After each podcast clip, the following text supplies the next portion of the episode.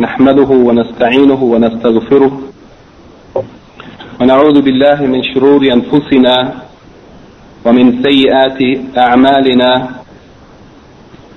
من يهده الله فلا مضل له ومن يضلل فلا هادي له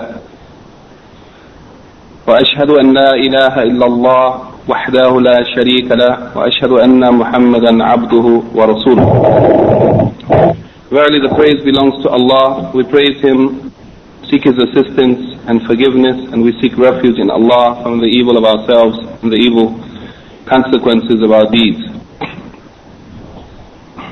Whoever Allah guides, there is no one that can lead him astray, and whoever Allah leads astray, there is no one that can guide him.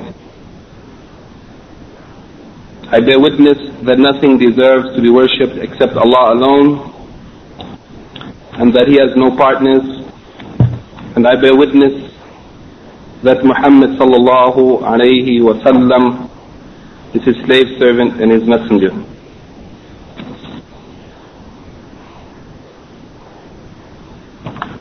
I would like to begin our talk this evening uh, by with some brief introductory remarks as we proceed in this very brief summarized explanation of Al-Aqidah Al-Tahawiyah by Al-Imam Abu Ja'far Al-Tahawi. We have covered uh, the first section, or most of the first section, or first uh, chapters of his book, in which he talked about Tawheed, and in detail he talked about those things related to the names of Allah and His characteristics. And I think in the last lecture uh, we mentioned the points of Al-Imam Al-Tahawi where he said that Allah is the, is the creator without any need and He is the provider without any effort or difficulty. He is the one who causes death without any fear and the one who resurrects without any effort. Then he talked about the sifat of Allah or the characteristics of Allah and he said that before Allah created anything from the beginning he had those characteristics or qualities which did not increase in any way after he created the creation. Those characteristics were with him from eternity and they will continue to be with him. Uh, then he also discussed the characteristics of rububiyyah of Allah, that He is the Rabb of everything, meaning the creator, the owner, the one who gives life and death, the provider, uh, and the one who has control over everything in this universe. Uh, and that Allah has power over everything.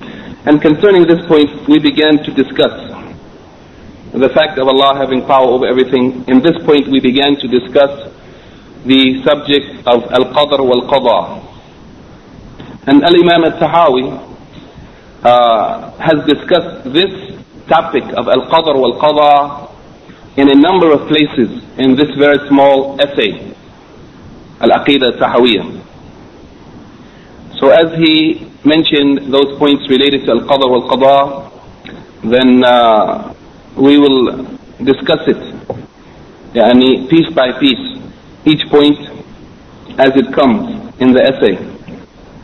But so as to give some uh, organized and complete uh, framework from which we can look at the topic of Al-Qadr wal-Qadha, and we mean by Al-Qadr wal-Qadha the divine pre-measurement or the predetermining of all affairs of the universe.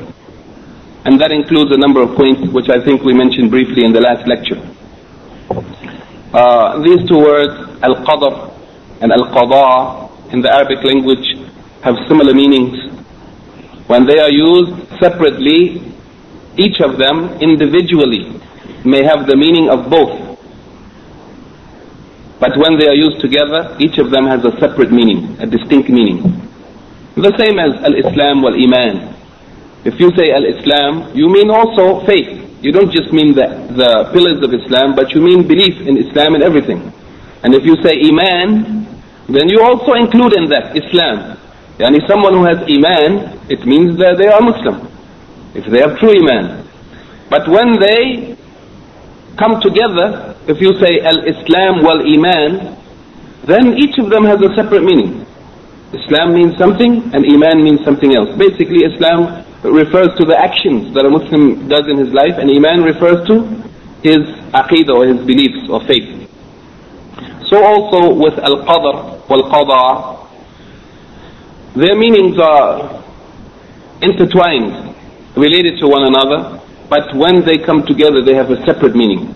And here, the correct meaning of these two words, if they are used in the same sentence, Al-Qadr means the fixed measuring or determining of an affair.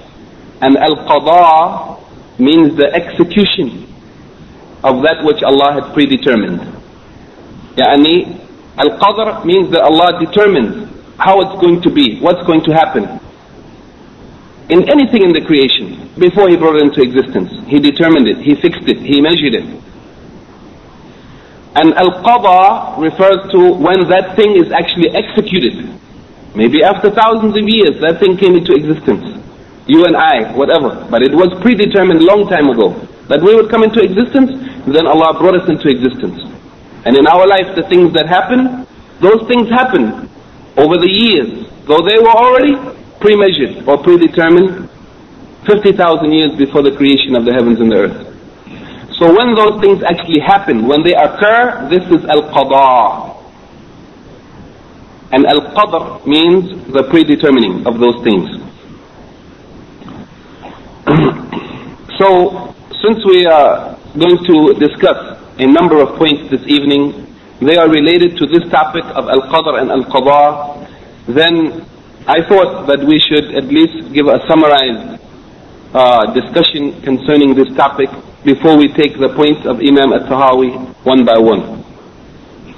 Sheikh Muhammad ibn Salih al-Uthaymin in his book or in his explanation of the book Lum'at al-I'tiqad which is a very important book of Aqidah as Al-Imam Tahawi's book and as Usul Sunnah of Imam Ahmed. All of these books basically are summarized explanations of the Islamic Aqidah.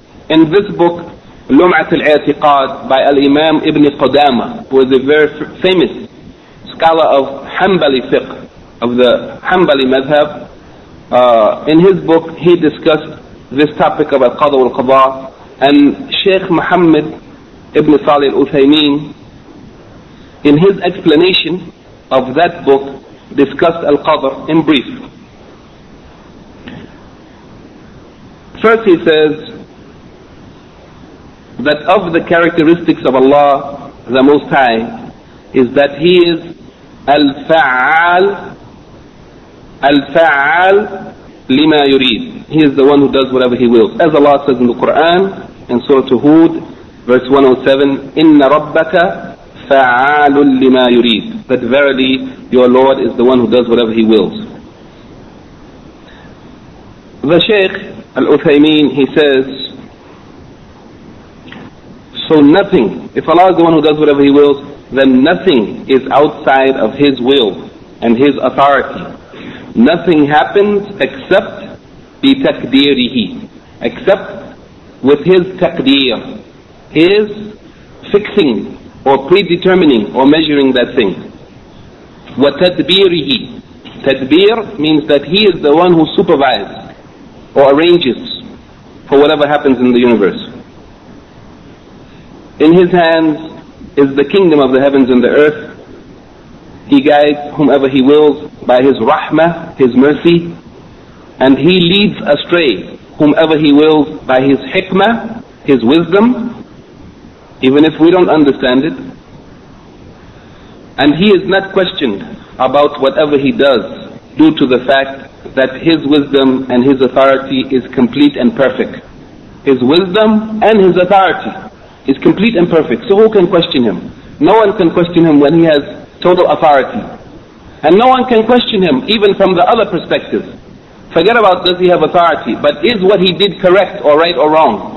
When he has perfect wisdom, who can question what he has done? It has to be for wisdom, beyond our ability to uh, reject or to refuse or to oppose.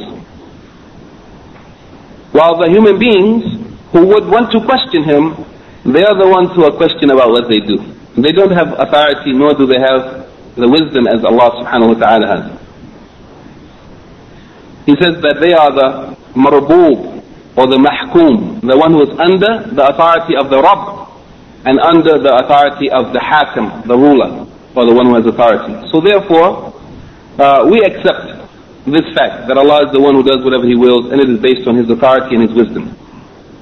Here the Shaykh says, that al-iman or faith, true, complete conviction in al-qadr is wajib. To believe in al-qadr is wajib. We have no choice in the matter. And it is one of the six pillars of iman. One of the arkan, al-iman al-sitta, al-qadr. Just like we have to believe in Allah and the angels and the books and the prophets, also, we have to believe in this. This is a part of the main uh, articles of faith, of creed, of aqidah. And this is based on the saying of the Prophet sallallahu alaihi wasallam, "Al-iman an tu'mina billahi wa malaikatihi wa kutubihi wa rusulihi wal yawm al-akhir wal qadari khayrihi wa sharrihi." that Iman is in fact to believe, that you believe in Allah and His angels and His books and His prophets and the last day and Al-Qadr, the divine decree or pre-measurement. خيره وشره That which is from that decree will Allah determine if it is khair or shar, if it is good or bad or evil, whatever, as we see it in our mind. and this is the problem for many of the people. How can Allah decree evil? Why would Allah decree evil? But the Prophet of Allah, the most truthful and the most knowledgeable of humanity, and the best of the prophets and messengers, he said, "Wal khadr." خَيْرِهِ وَشَرِّهِ خَيْرِهِ وَشَرِّهِ We must take both of them. And some of the scholars said, حُلْوِهِ وحلاوته ومرارته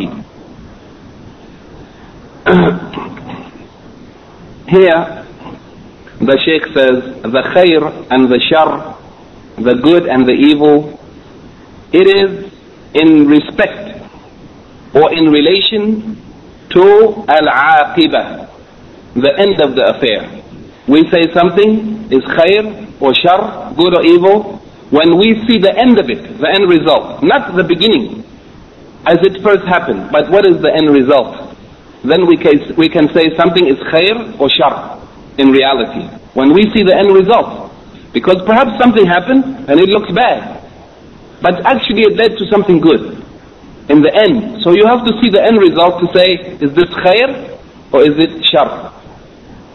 That's very important. As for the halawa and the marara, yani the sweetness or the bitterness of the affairs of life, of the qadr, the sweetness and the bitterness of it, this is in relation to or in respect of the time when that thing occurs or happens. At the time when it happens, we say that it is sweet or bitter. It is something pleasing to us or displeasing. At the time when it happens. But as for whether or not it's khair or shar, we do not know until the end of it, until we see the end. Then he says, the khair, the good of al-qadr, is that which is nafi'an, which is that which is beneficial. This is the khair. No matter whether it's يعني halwa, if it's sweet to us or bitter. But if in the end of it, it is beneficial, that's khair. Like the medicine that you take, at the time you take it, it's bitter. Tastes terrible. But in the end, it helps you. It heals you. So really we say that that medicine, though it tastes bad at the time when you're taking it, but in the end result, it's beneficial. So that's khair. the khair of the qadr, the good of it is that which is beneficial, and the shar of the qadr is that which is daran or mu'ziyan, that which is harmful or hurtful. That which is harmful or hurtful.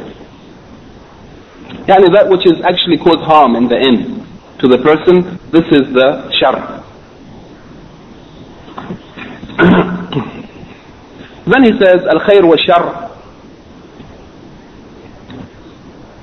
It is in relation to the maqdur. It is in relation to the maqdur, the thing that has been determined. The thing that Allah determined. That matter, that happening, that incident, it is what can be described as khair or shar. As opposed to Allah's action of determining it. We don't say about Allah's action when He determines something that His action is khair or shar. Allah's action is only khair. But the thing that He determined, that thing itself, we might say that it is khair or shar when we see the end result of it. Allah is determining it, it is not khair or shar. Allah is determining of something, fixing, measuring of anything, it is only khair. It is only khair. Because Allah doesn't do anything except khair. I hope this is yani, somewhat clear. It is very important distinction here. Uh, of those things that have been determined, which we say are khair, are the ta'at, the actions of obedience, siha, good health, ghina, wealth, or being without need. And of those things that have been determined, the things themselves that have been determined, that we consider as shar, is al-ma'asi, sinning or disobedience, al-mard, sickness, al-faqr, poverty, or being in need. this is in reference to the thing that has been determined. We may say that that thing, we may look at it as being as khair or shar, uh, in reference to the occurrence of that action when it takes place. If it is an act of obedience or disobedience. Someone being in good health or sick, being without need, wealthy or without need, and the one who is in need or in poverty. But as for the action of Allah subhanahu wa ta'ala, Allah's action of determining that thing, when He qaddara or determined or measured something to happen in a certain way, we only say about this that it is khair. We do not say that in Allah's action. It cannot be described, Allah's action, as being shar. And this is based on the saying of the Prophet sallallahu alaihi wasallam in the dua which he taught to Hassan, the son of Ali, radiallahu anhuma. That dua which he taught to him uh, to be recited in al-kunut when we are making kunut either in the witr prayer or in any other prayer depending on the circumstances. The prophet wasallam said to him in that dua waqina sharra ma qadait waqina sharra ma qadait protect us from the evil of that which you have qadayt, you have determined or fixed or pre-decreed or executed. Protect us from the evil of that thing which you have decreed. So here, the evil, the shar, sharra ma qadayt, the shar here or evil, it is connected to what Allah has determined not to Allah's actioning, His action of determining. Not Allah's action, but the thing itself that has been determined. The evil is attributed to that thing. So this makes us to know that uh, we should not attribute evil to Allah or to any action of Allah. But if there is any evil in the creation that Allah decreed or determined to happen, then the evil is attributable only to that thing when it happens or that thing that has been determined not to Allah but to the action of Allah. The Shaykh also in another place mentioned concerning this topic of the dua of kunut, waqina, sharra ma qadayt. He said that Allah subhanahu wa ta'ala sometimes determines or pre-decrees khair, something to happen that is khair, or sometimes he decrees something to happen which is shar. As for Allah's predetermining al-khair, it is absolutely considered to be khair. There is no shar in it. When Allah predetermines khair, it means that it is purely khair. In reference to Allah's action of determining it, His action of determining it is khair. And the thing that happens is also khair.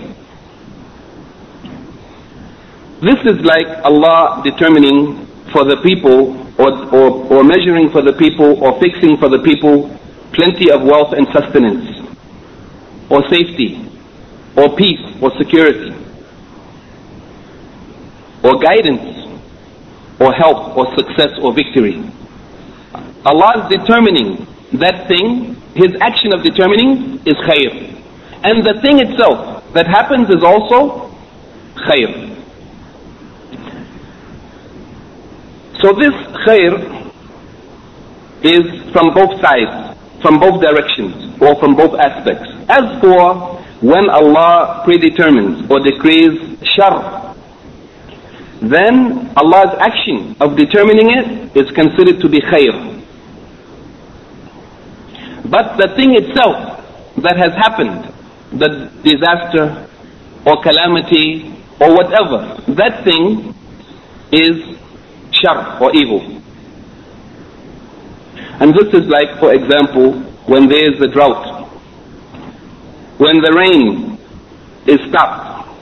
Allah decrees this. Allah is the one who controls the heavens and the earth. He is the one who sends down rain and causes the plants to grow. If no rain comes down, this is by Allah's decree. Allah is the only one who can decree such. So when there is a drought and there is no food in the land, then this is by Allah's decree. This thing may be considered as shar, but Allah is determining it, Allah is fixing that thing to happen is considered to be khair.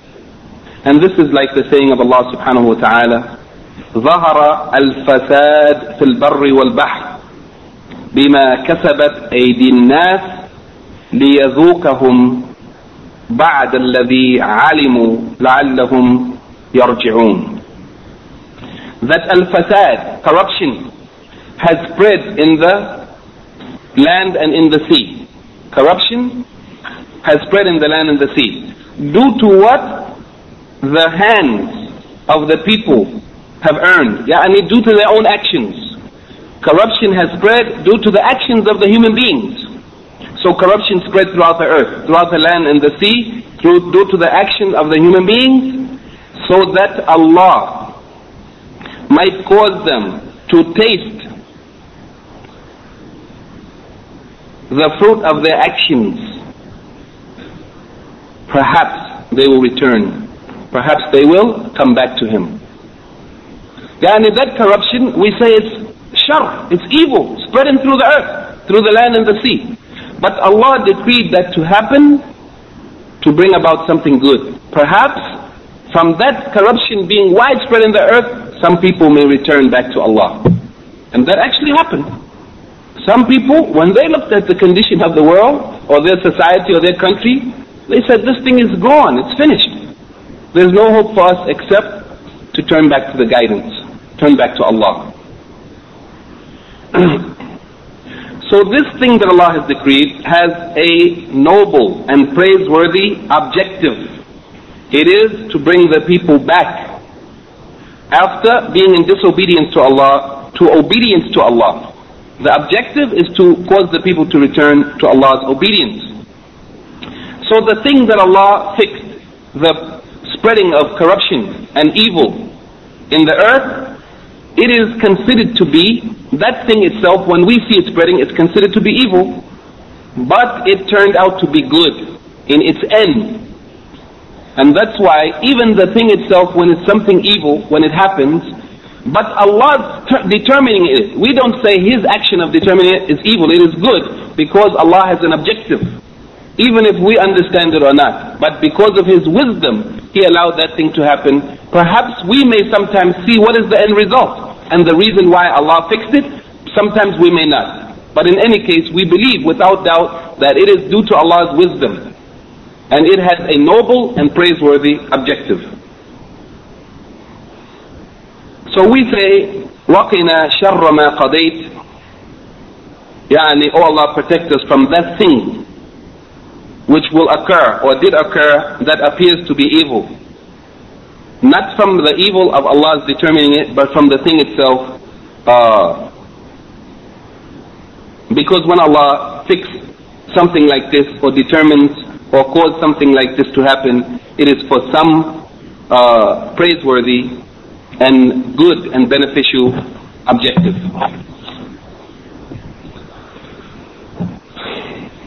There is really some uh, further point here. Let me just quickly. Uh, this topic of al-qadar wal-qada is really very important and we need to understand it. Uh, we mentioned in brief the main aspects of al-qadar wal-qada, I think in the last lecture. Here the Shaykh discussed this point and he mentions some of the evidences that perhaps will make it more clear for us. The main aspects of al-qadar wal-qada are how many?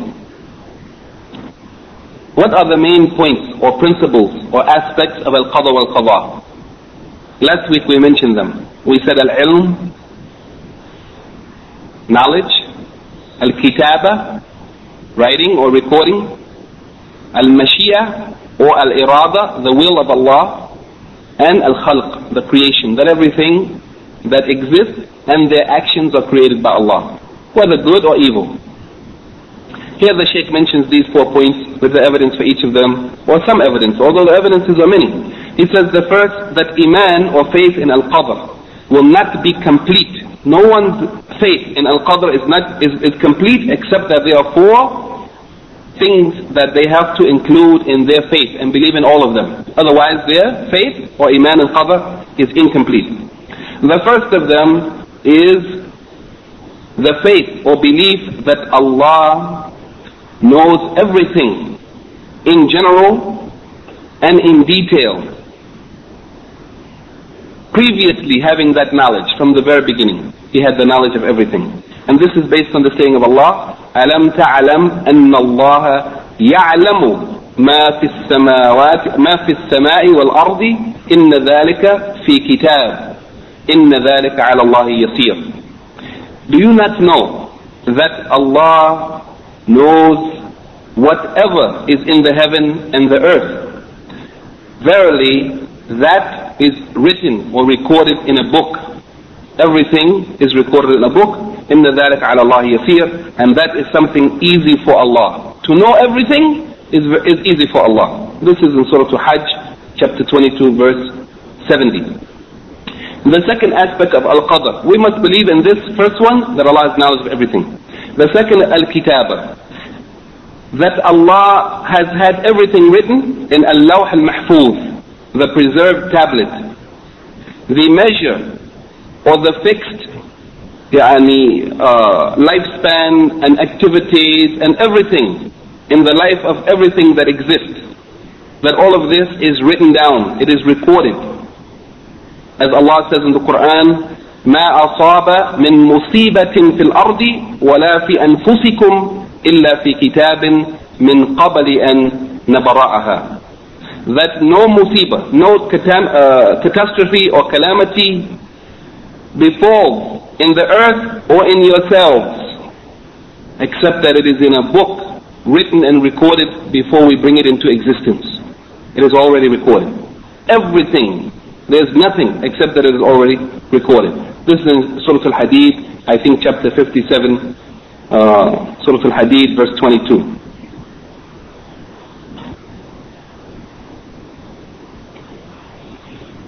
And as it is reported in the hadith of the Prophet ﷺ reported by Imam Muslim, كتب الله مقادر الخلائق قبل أن يخلق السماوات والأرض بخمسين ألف سنة that Allah had written the maqadir of, of, of the khalaiq يعني the measurements or predeterminations of everything in the creation had already been written before he created the heavens and the earth by 50,000 years reported by Imam Muslim so this writing of everything in general and in detail also we must believe in it the third of them is al-irada or al-mashi'ah means the will of Allah uh, that nothing will be in the heavens or on the earth except it is by the will of Allah subhanahu wa ta'ala. And those things that happen uh, by the will of Allah revolve or rotate between His rahmah and His hikmah. Downstairs.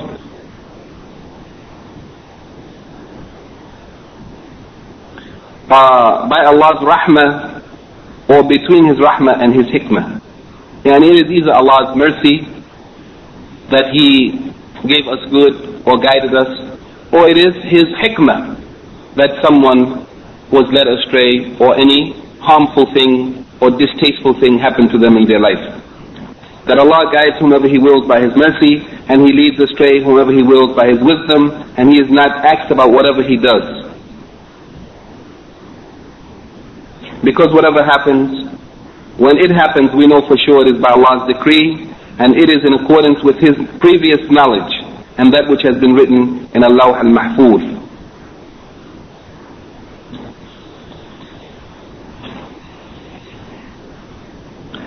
Here, concerning this, he mentions the ayah of Quran in Surah Al-An'am, chapter 6, verse 125, showing that nothing happens except by the will of Allah that everything is by Allah's will, whether it appears to us to be good or bad.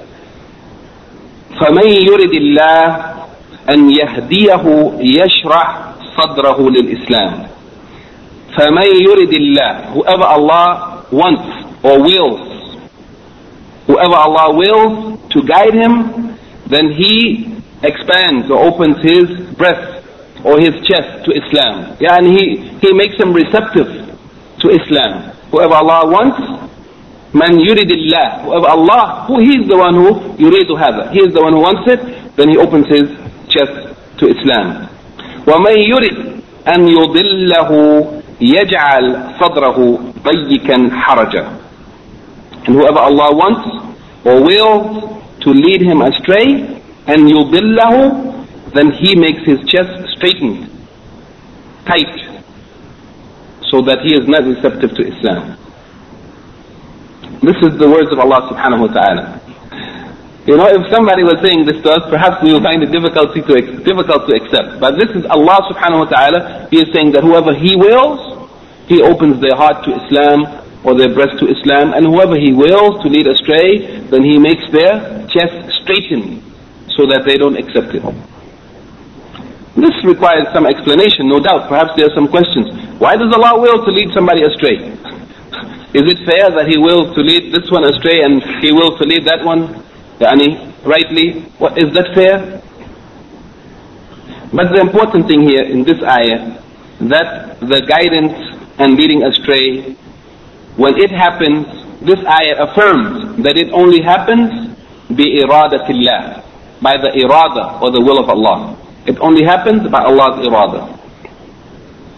The fourth point of Al-Qadr is Al-Khalq, that everything in the heavens and the earth is created by Allah subhanahu wa ta'ala. And there's no creator other than Him. There's no Rabb, Lord or nourisher other than Him. And this is based on the saying of Allah subhanahu wa ta'ala in Surah Al-Furqan, chapter 25 verse 2, وَخَلَقَ كُلَّ شَيْءٍ فَقَدَّرَهُ taqdeera. That Allah has created كل شيء, everything. Everything that exists, Allah created. There is no other creator. And then He measured it a proper measurement. And also Allah says in the Quran, on the tongue of Ibrahim alayhi salam in Surah Al-Safat, chapter 37 verse 96, وَاللَّهُ خَلَقَكُمْ وَمَا تَعْمَلُونَ That Allah has created you all and that which you do. Ibrahim salam said that to his people. who were making idols. They were carving idols, and Allah says in the Quran that Ibrahim said to them, Wallahu khalaqakum. Allah is the one who created you, وَمَا تَعْمَلُونَ And also your actions, your deeds, that what you are doing. In that case, it was referring to the carving of the idols. But it is general. This statement in the Quran is general, that Allah, not only is Allah the creator of them and that which they were carving, but Allah is the creator of all things in the creation and everything that they do. Our actions, whether good or bad, Allah is the creator of our actions as well as ourselves. then he talks about uh, that qadr should not be used as a proof or an argument by those who do evil. But let's not go into that because we want to, before the time runs out completely, take some points from Al-Aqidah Tahawiyah. We will return to that inshallah when we come to a point related directly to it.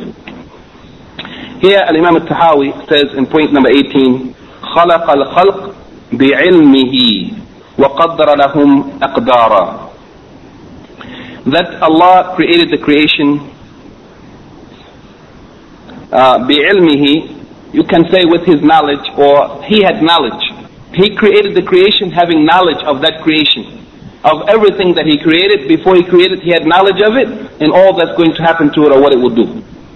That Allah created the creation being totally aware and having complete knowledge of that creation and everything concerning it.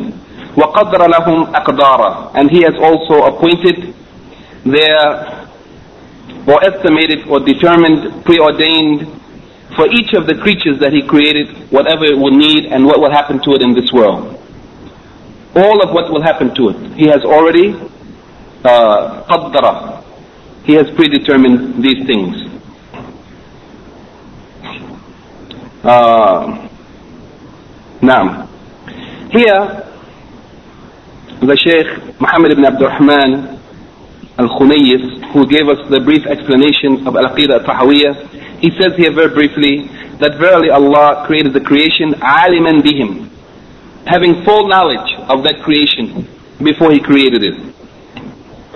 As Allah says in the Quran, in uh, Surah Al-Mulk, chapter 67, verse 14, ألا يعلم من خلق وهو اللطيف الخبير ألا يعلم من خلق the one who created does he not know what he created وهو اللطيف الخبير and he is the one who has knowledge of everything whether it is يعني, even those things which are unseen or difficult to see or to detect Allah has knowledge over all of them and he is totally aware of everything uh, so his knowledge the knowledge of Allah subhanahu wa ta'ala encompasses everything as Allah said in another place in the Quran in Surah Al-Taha chapter 20 verse 110 يعلم ما بين أيديهم وَمَا خَلْفَهُمْ وَلَا يُحِيطُونَ بِهِ عِلْمًا That Allah knows whatever is before them and whatever is behind them, and no one encompasses Him, or nothing encompasses Him in their knowledge, or by knowledge. Yani Allah knows everything that is before them or behind them, uh, yani, meaning everything, all knowledge of everything. he knows whatever happened in the past, he knows what is going to happen in the future. And He knows what didn't happen. If it had happened, how it would have been. And even that which didn't happen and is not going to happen, had it happened, how it would have been. Allah has knowledge of everything. And Allah says in the Quran, in Surah Al-Saba, chapter 34, verse 4, لا يعزب عنه مثقال ذرة في السماوات ولا في الأرض ولا أصغر من ذلك ولا أكبر إلا في كتاب مبين. That nothing can escape from him or from his knowledge. Even مثقالة ذرة يعني a small the smallest ant in existence or as most of the translators say the atom. When they came to know that the atom is the smallest uh, thing in existence they said atom. But really it means uh, that word actually it means uh, a small small small type of ant. It's verse 3 jazakallah khair. Uh, that nothing escapes from him. Even the smallest thing like the smallest ant in the heavens or the earth or even something and Allah said in case you came up with something smaller than that وَلَا أَصْغَرُ مِنْ ذَلِكَ وَلَا أَكْبَرُ even anything smaller than that or anything bigger than that except that it is all fi kitab mubin in a clear book it is already recorded Allah has knowledge of everything and that is recorded nothing escapes from his knowledge and his knowledge encompasses everything بالكليات والجزئيات يعني the totality of everything as well as the parts separate individual parts of everything is also known to Allah subhanahu wa ta'ala then he says that Allah وقدر لهم أقدارا يعني that Allah is the one who made the pre uh, ordainment or pre-measurement that Allah subhanahu wa ta'ala decreed these things as he says in the Quran إِنَّا كُلَّ شَيْءٍ خَلَقَنَاهُ بِقَدْرٍ that verily everything we have created it بقدر يعني with qadr with a measurement a predetermined preordained measurement or fixed يعني amount or time or whatever and this is mentioned in Surah Al-Qamar chapter 54 verse 49 and Allah also said in Surah Al-Furqan chapter 25 verse 2 وخلق كل شيء فقدره تقديرا that Allah created everything and then He fixed or determined its measure of its existence and everything related to it with complete and perfect measurement or determining. So we must acknowledge that al-khair and al-shar, both good and evil, is predetermined. It is within the qadr of Allah. And everything that is created, everything that exists also comes under the qadr of Allah. And this is a refutation of those who claimed that ashar, evil, is not of the creation of Allah. They said that evil is not from the creation of Allah. But Allah Himself said that He created everything. He didn't make any exceptions. There is no proof for exception.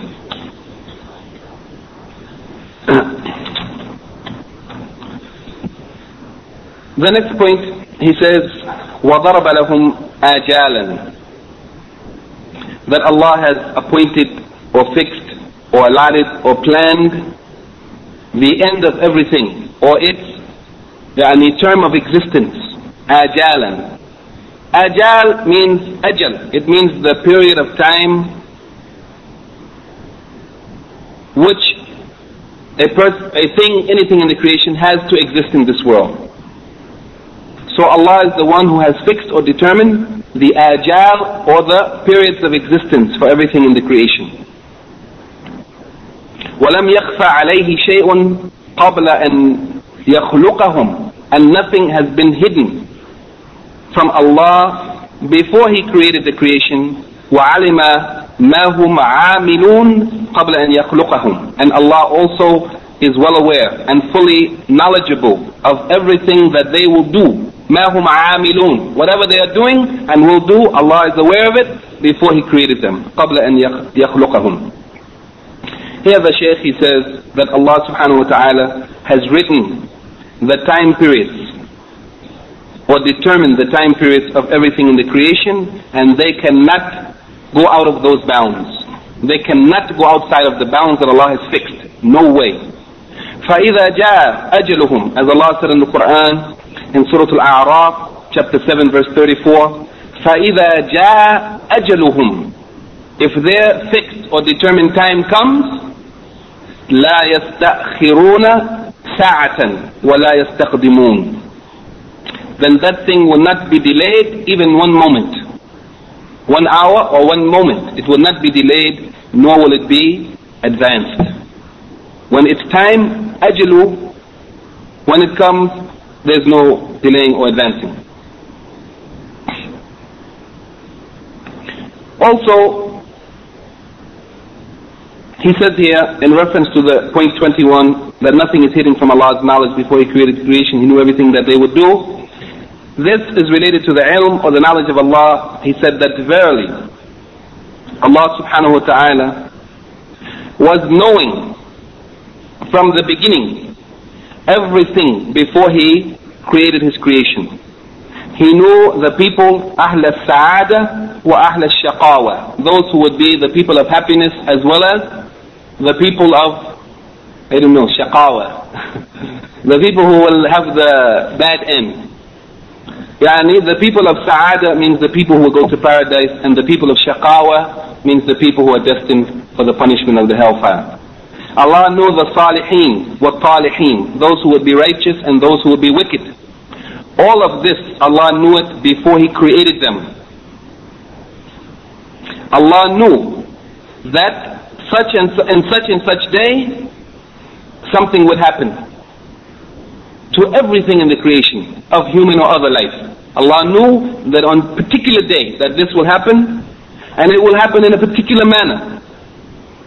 Nothing is hidden from Him of His creation, even of the finest things that we may think would be hidden from Allah subhanahu wa ta'ala. No, Allah's knowledge is perfect and completely encompassing everything. Here he says in brief the summary of these points is that Allah has created everything in His creation having full knowledge of those things and everything related to them before He created them. Then He measured or fixed their existence, everything related to existence, their existence, and their beginning and their end and what would be their determined place in paradise or the hellfire. All of this is fixed and determined. And nothing is hidden from Allah of His creation, of the, create, the creatures themselves as well as the actions of those create, creatures. All of this is known to Allah before He created everything. This is uh, maybe the point that we can stop at here because the next uh, paragraph actually goes into another topic that's pretty lengthy. So rather than to go on to that, inshallah, we may take a few moments to uh, take any comments or corrections or questions.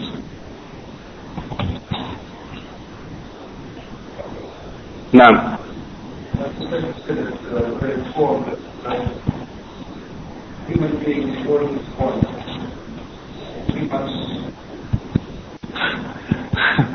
but yes, all of what is predetermined, uh, all of what is written, all that will happen.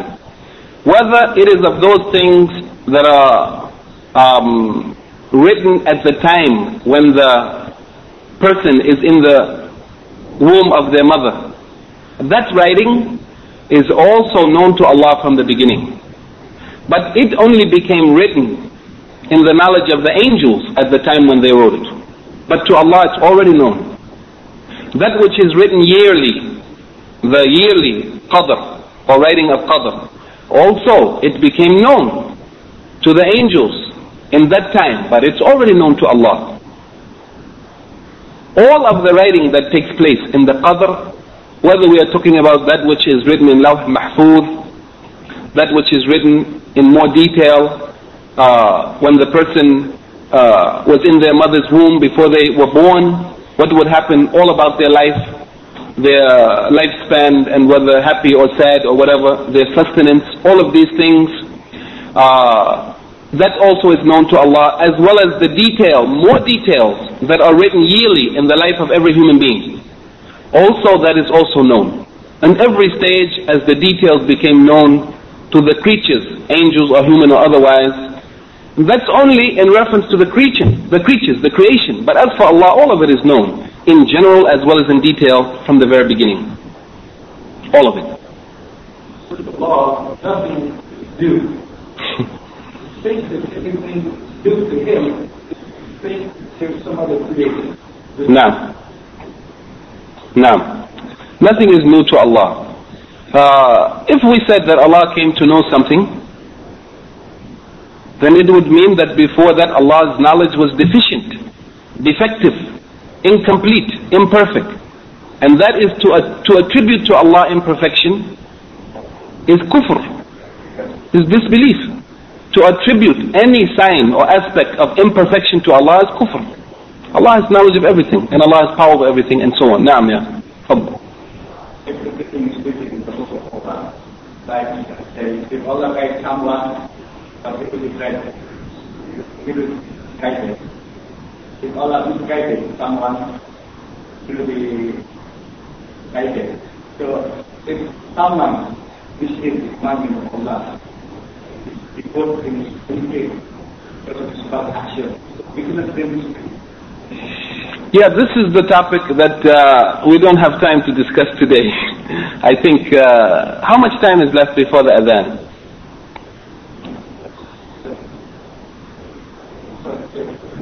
10 minutes?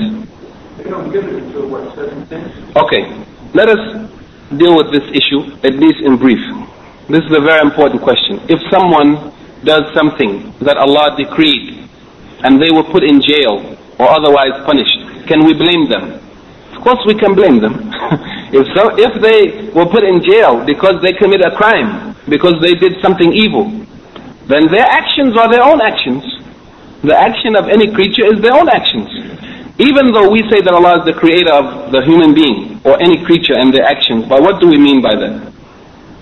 Anyway, we will discuss this in detail. Let me just say here, as this point came in our introductory remarks, it came, let us continue with those introductory remarks so that we will see some clarification in this question that you have asked now.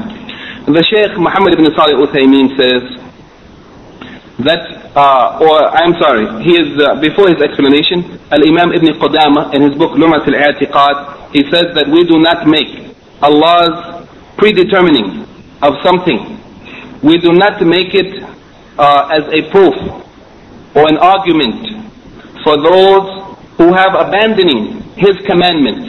They left those things which he ordered them to do, nor those who fell into the commission of some acts which Allah prohibited. We cannot say that qadr, the fact that Allah pre-decreed something, that this is an argument for them or a support for them. No way, it cannot be. Uh, but it is obligatory on us to believe that and know that Allah has established the proof over everyone and everything when He revealed the books and when He sent the prophets. Allah subhanahu wa ta'ala says in the Quran in Surah An-Nisa chapter 4 verse 165 لِأَلَّا يَكُونَ لِلنَّاسِ عَلَى اللَّهِ حُجَّةٌ بَعْدَ الرُّسُولِ So that there would be no proof for the people, no argument for them after the sending or the missioning of the prophets and messengers. The prophets and messengers came to do what? To tell you what Allah ordered you to do and what He prohibited you from. After the messengers have been sent, you have no argument. There's no argument. Then why did Allah send the prophets and messengers? If it is as though that Allah decreed something, therefore you have no free will or choice in the matter, and so you will say, well, it's what as Allah has decreed. That will be your argument. Then what is the need for Allah to send prophets and messengers to tell you what to do and what not to do? Then this would be foolishness. This is like attributing foolishness to Allah that he sends prophets and messengers to every nation to tell the people what to do and what not to do. And then on the Yom Qiyamah, when the people disobeyed his commands and engaged in all he prohibited, they would just say, it was your qadr Allah, so please excuse me. no, Allah says in the Quran, لِأَلَّا يَكُونَ لِلنَّاسِ عَلَى اللَّهِ حُجَّةٌ بَعْدَ الرُّسُولِ So that the people would not have any argument, they would not have any proof uh, upon uh, any argument with Allah after the sending of the messengers. The Shaykh says that there is no proof for the sinful person when he commits a sin in qadr. Because the actions of the human being, all of them, whether they're acts of obedience or disobedience, they are created by Allah. As we have already mentioned, but they are not a proof or an argument for the sinful person when he commits a sin, and this is based on many evidences. The first of those evidences is that Allah has described the actions of the person as being his own actions. Yani, he described the actions of the human being as being the human being's actions. Allah says in the Quran in Surah Al-Ghafir, chapter 17, اليوم تجزى كل نفس بما كسبت. That in this day, yani the day of judgment, everyone will be rewarded يعني with good or bad according to his deeds whether they were good or bad everyone كل نفس will be rewarded بما كسبت according to what that person has done okay you will be rewarded according to what you have done uh, it's chapter Ghafir I don't know the number of Ghafir. Maybe it's 40. I'm not sure. I don't remember the number. But you can look for Surah Ghafir, chapter 17. Okay, it's 40. Jazakallah khair. Verse 17.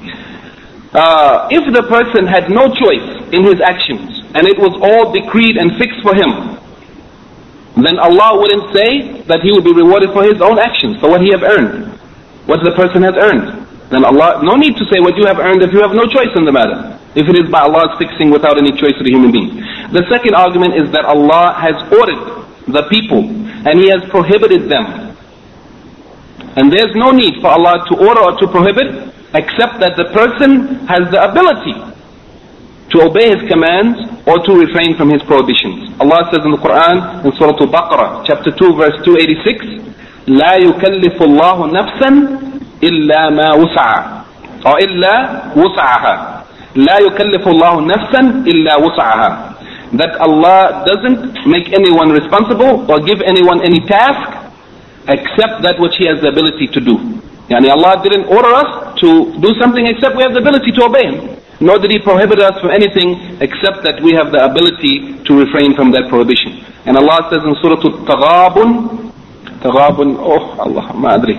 I don't know what is the name of Taghabun. Uh, it's verse 16, Surah Al-Taghabun. فَاتَّقُوا اللَّهَ مَا اسْتَطَعْتُمْ So fear Allah in His commands and prohibitions مَا اسْتَطَعْتُمْ According to your ability. Allah, He is saying that you are responsible to obey Him in what He commanded and to refrain from what He has prohibited مَا اسْتَطَعْتُمْ According to your ability. So you are responsible. It's clear that you are responsible then. If the person was forced to do whatever he does against his will, then he doesn't have the ability to obey Allah's commands or to refrain from His prohibitions. If in fact a person is forced, and if we are saying that qadr means the person is forced to do it, therefore when he commits a crime, he shouldn't be blamed. If that was so, then that means he has no ability to obey or to refrain, and therefore what is the meaning of these ayats of Quran? The next argument he says is that everyone knows the difference between al-amal al-ikhtiyari wal-amal al-ijbari. Everybody knows the difference between that action which a person does by force and that action which a person does by choice. There are some things that we do by force, we have no will in the, no choice in the matter. We don't decide to breathe or not breathe, but it happens automatically. We don't decide to make our heart beat or not, but it is happening already. When we are in our sleep, for example, if we turn over, it's not by our choice that we turn over in our sleep. There are some things that are happening without our will. And there are the things that we decide to do. When you see some food, you decide. You look at it, I want to eat or not. I don't like this or I like it. You decide. There's a difference between the actions which you do, what you think about and decide to do, and those actions which you have no control over, that are outside of your realm. So, this also makes us to know that people are responsible for what they do. Their actions that we do by choice. And therefore we're responsible for them. And the other things that we have no power over, we are not responsible for them. The fourth thing he says is that the sinner, before he decides to commit a sin, he does not know that that sin is decreed for him. That it is qadr. That it is the qadr of Allah, that he's going to commit that sin. He doesn't know. Before it happens, what is Allah's qadr? Nobody knows before something happens what is the qadr of Allah except Allah subhanahu wa ta'ala. So the person who's going to commit a sin who is thinking about it, he doesn't know before he does it, is this Allah's qadr or not? It will not become known until it happens. Then Allah's qadr is known. So he is, it is possible that he may do that thing or he may refrain from it. If he decides to commit that sin, which is wrong, then he will make as an argument qadr. But that qadr that he is arguing saying it was the qadr of Allah, it was unknown to him before he did it. So he decided to do it on his own, not because it was qadr. He didn't know what was the qadr. Isn't it better then that the person who doesn't know should refrain from sinning or refrain from doing bad deeds and then say that this is the qadr of Allah, rather than to commit a sin and then argue saying this is the qadr of Allah. You see, we don't know what Allah has decreed for us, so it is better if you want to claim that everything is by qadr, then don't commit a sin and say it's qadr, go and do a good deed and say it's qadr. This is more beneficial to you if you have any sins. Allah also has informed the prophets that He sent. Or He informed us that He sent the prophets in order to cut off any argument from the people as we mentioned in Surah An-Nisa verse 165 that Allah sent the prophets so that there would be no argument or proof after the sending of the prophets, the prophets and messengers. And if the qadr was really going to be a proof, uh, then there would be no need for Allah to send the prophets and messengers. So these are some of the arguments that the Shaykh mentions concerning those who want to argue and debate. There's a long discussion about this in some other books. There's one book called Al-Qadr. Uh, according to the manhaj or the way of the righteous predecessors, uh, it's written by Dr. Salih As-Salih, if anyone can uh, get a hold of that book, you will find this discussion that we are now talking about in much more detail. For whoever wants more detail, otherwise, inshallah, let us suffice with this. Um, as the points of Al-Qadr wal-Qadha come further in the book, then we will discuss them uh, at that time. Now, تفضل يا أخي. If we hear the adhan, if somebody hears the adhan, please let me know. Now.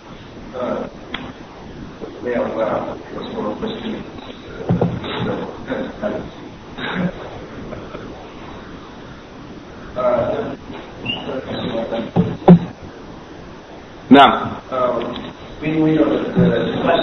Huh? It's adhan. Can you open the door so we can hear? Ah,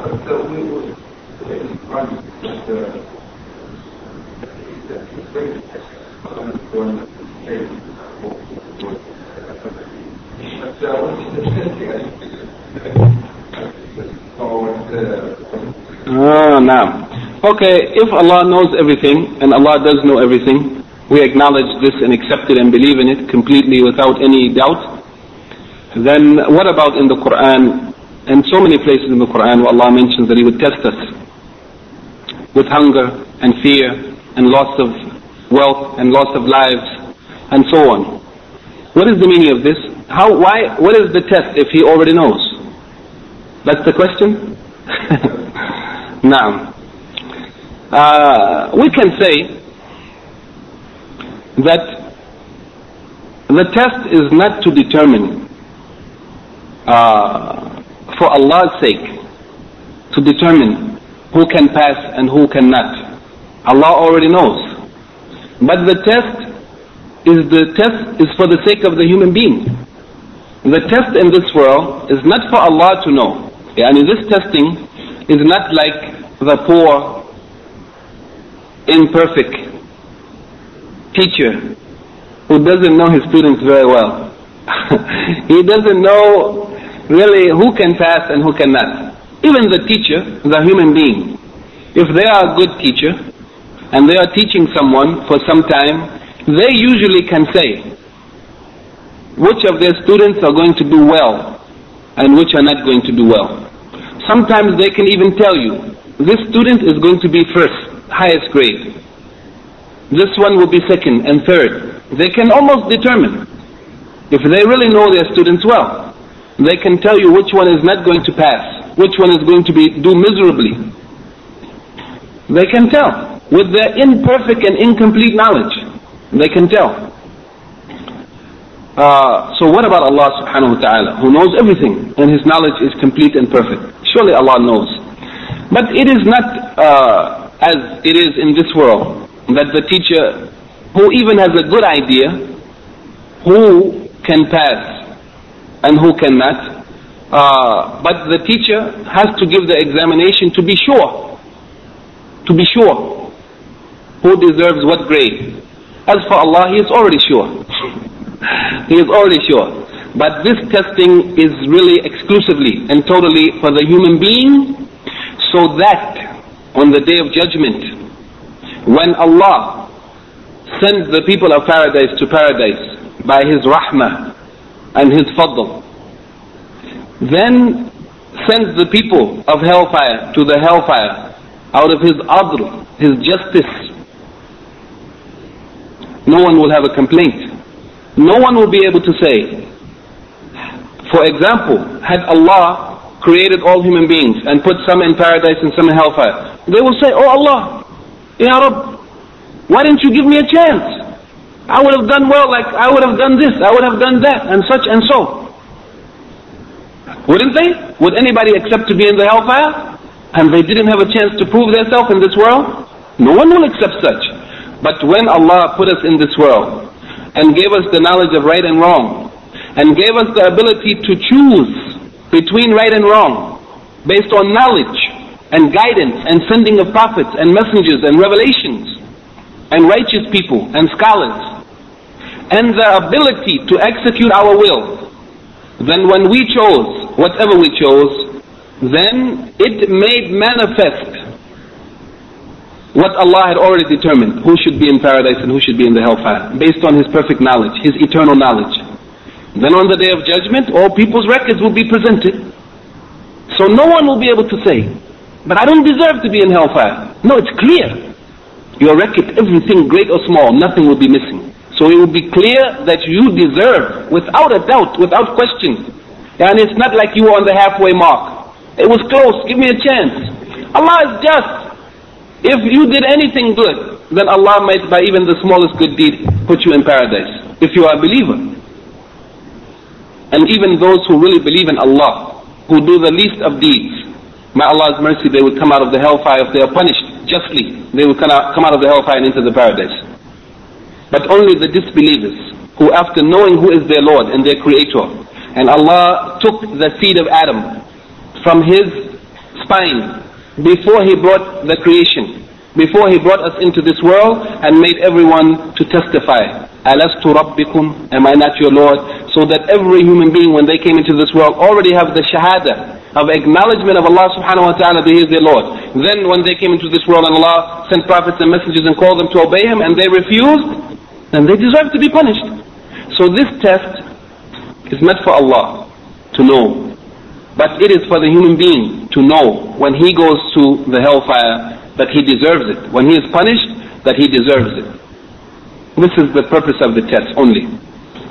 Any last comment because our five minutes up.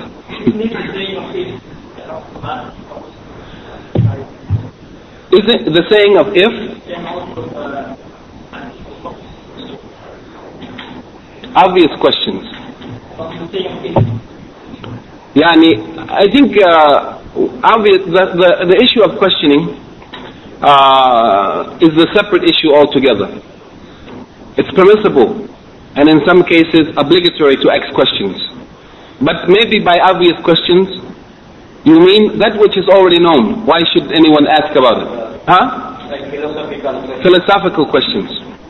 Or those things which, yani, there are questions that shouldn't be asked. This is blameworthy. But we should determine if it is a beneficial question and thing that we need, then we should ask. As for if this is an issue that requires some discussion in detail, uh, but uh, perhaps there is some discussion in this about this uh, in the uh, sharh of uh, Sahih Muslim of Imam al-Nawawi, where he discussed in some detail concerning this, the use of the word if. Um, and uh, the essence or summary of that discussion is that we should not say if about those things. Yani if this would have happened, I would have, or if so and so, then I would have. About those things that already passed us by. As though we are displeased and unsatisfied with what Allah has decreed. But we might say if in reference to things of the future. That if this happens, then we can do this. It's permissible. Yani if I make enough money this year, I'm going to make Hajj. No harm in saying such. About those things which are good that you hope to do, you may say if. About those things that happened already.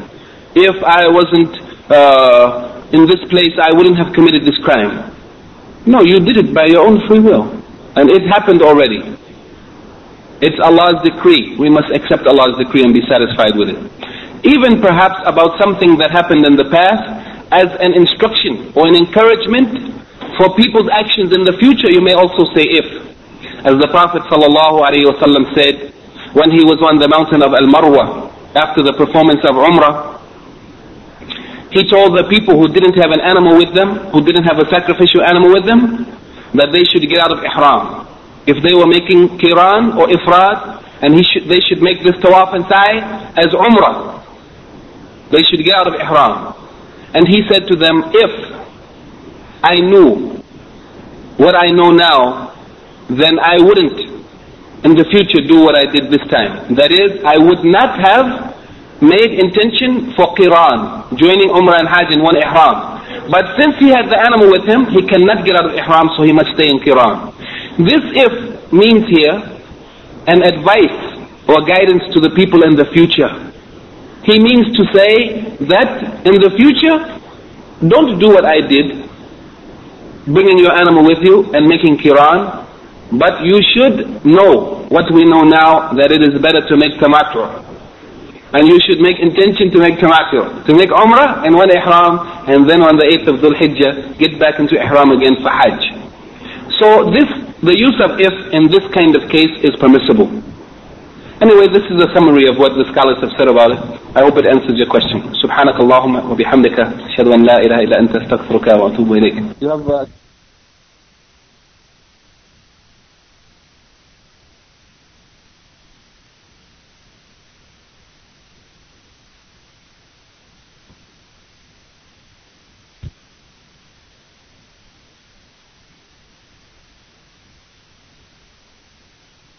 بسم الله الرحمن الرحيم.